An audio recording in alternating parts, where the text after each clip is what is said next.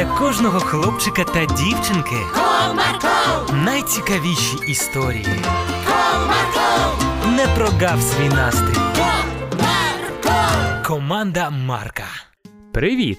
Вам коли-небудь доводилося спілкуватися з людьми, які не можуть одразу і швидко вимовити деякі слова?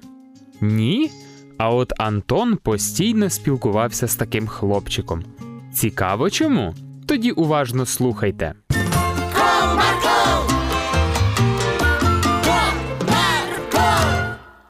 Брат Антона з народження мав ваду мовлення, яка називалася заїканням.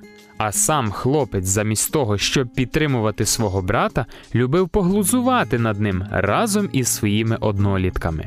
Привіт, Тарасе. Ага, е, як справи? Розкажи нам, так цікаво послухати. Привіт. Е, Все д- д- д- добре. А що? Ви це чули? В мене вдома є містер зайкання. Що тут смішного? Нічого, ти щось хотів? Як ні, то йди звідси.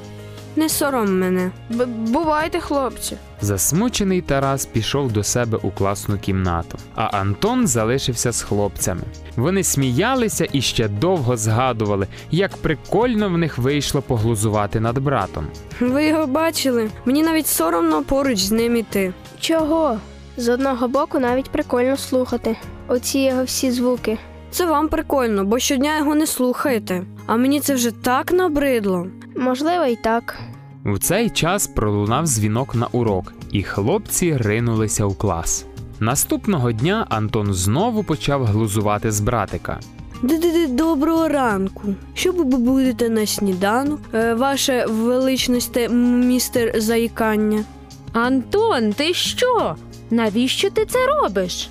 А що тут такого? Я всього лиш то покликав його на сніданок. Ти повинен підтримувати братика як старший брат, а не передражнювати його. Не хочу я його підтримувати. Мені навіть соромно поруч з ним іти через його ці заїкання. Але ж ти знаєш, що це виходить в нього саме по собі, а не навмисне.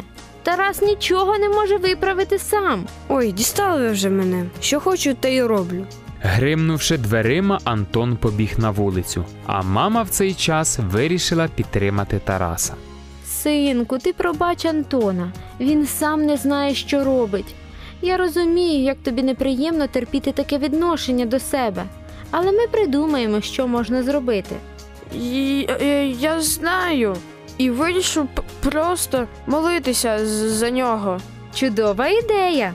Бог точно знає, як правильно вплинути на Антона. Пройшло кілька днів, Антон поспішав на шкільний автобус, який уже приїхав на зупинку до школи. Влад, е, ти йдеш? Швидше. Ой, що це зі мною? Перелякано подумав Антон. Ти чого, все гаразд? Н- Не знаю. Антон спробував вимовити ще декілька слів, але всі вони давалися йому важко і точно з таким заїканням, як у його братика Тараса. Прийшовши з поспіхом додому, він одразу ж покликав маму на допомогу. Мамо, мам, мені потрібна твоя допомога. Ти знову за своє? Ану швиденько припини знущатися з братика. Я ненавмисне. Воно саме зі мною щось трапилось. Почувши, що з Антоном щось не так, Тарас прийшов до нього в кімнату, але його поява ще більше розлютила Антона. Це все ти винен. Через тебе я тепер заїкаюсь. Іди геть. Ну хіба так можна? І в чому ж він винен? Якби ти не насміхався з нього, нічого б такого і не сталося. Потрібно помолитися. Бог обов'язково допо- допоможе тобі. Антон насупливо відвернувся до стіни, а Тарас гаряче молився за зцілення братика. Пройшов не один день і не тиждень, а майже місяць. І кожного дня Тарас просив Бога, щоб він зцілив Антона. І сталося справжнє диво. Тарас, ходи сюди, ти це чуєш? Я майже не заїкаюсь. Я ж к- казав, що Бог допоможе тобі. Це тепер моя черга молитися за тебе. І пробач мене, що глузувала над тобою. Ти в мене такий класний брат. Я д- д- давно пробачив тебе. З того часу брати завжди були поруч, допомагали і підтримували один одного.